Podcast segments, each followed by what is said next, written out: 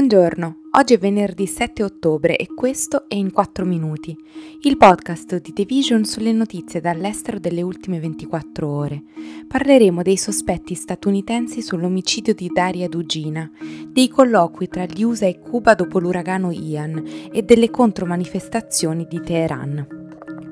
Un mese fa per le strade intorno a Mosca c'è stato un incidente. Un'auto è stata fatta saltare in aria, ha preso fuoco e chi era al suo interno è morto. Si tratta di Daria Dugina, la figlia di un nazionalista russo, caro amico e consigliere di Putin. Ora le agenzie di intelligence degli Stati Uniti ritengono che parti del governo ucraino abbiano autorizzato l'attacco con autobomba, elemento che i funzionari americani temono possa ampliare ulteriormente il conflitto. Gli Stati Uniti non hanno preso parte all'attacco, né fornendo informazioni né altra assistenza. Hanno tenuto a precisare i funzionari che hanno anche spiegato di non essere a conoscenza dell'operazione in anticipo e che si sarebbero opposti all'omicidio se ne fossero stati al corrente. Nonostante la Russia non abbia reagito in modo specifico all'assassinio, gli Stati Uniti temono che questi attacchi possano avere un impatto diretto limitato sul campo di battaglia, ma potrebbero indurre Mosca a compiere i propri attacchi contro altri funzionari ucraini. Criticando la poca trasparenza dell'Ucraina sui propri piani militari e segreti, specialmente sul suolo russo, i funzionari statunitensi hanno definito audace l'operazione di sabotaggio, che se dovesse essere confermata mostrerebbe una capacità del paese di rispondere all'invasione russa non solo sul campo, ma avvicinandosi ad alti esponenti di Mosca. Gli Stati Uniti e Cuba si stanno parlando. Oggetto delle conversazioni in corso sono gli aiuti statunitensi per i bisogni umanitari dell'Havana, dopo la devastazione causata dall'uragano Ian. I colloqui seguono una rara richiesta di aiuti di emergenza della scorsa settimana da parte del governo cubano, dopo che l'isola ha subito una perdita di elettricità in tutto il suo territorio, inondazioni e ingenti danni a case e persone.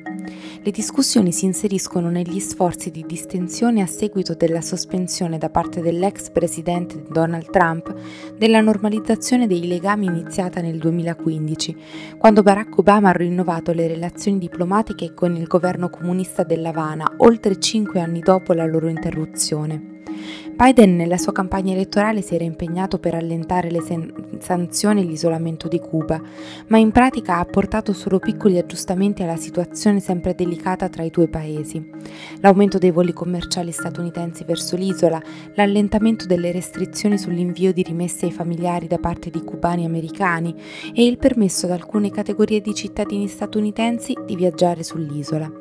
L'appello di Cuba per l'assistenza umanitaria arriva mentre il paese, anche prima della tempesta e di un incendio mortale che ha colpito un grande deposito di petrolio ad agosto, sta lottando con una grave crisi economica che si porta dietro carenza di cibo e carburante.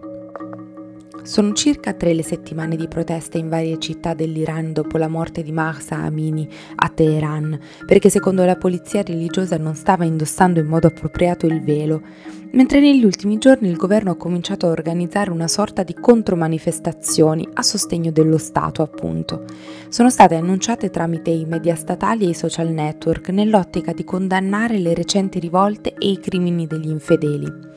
Intanto, dopo giorni di silenzio e dopo il feroce discorso del presidente Ebrahim Raisi all'Assemblea Generale delle Nazioni Unite la scorsa settimana, in cui non ha neppure menzionato i disordini in patria, si è esposto anche la l'ayatollah Ali Khamenei, che su Twitter non ha risparmiato critiche all'Occidente, dicendo che le proteste che stavano avendo luogo nel paese erano state pilotate.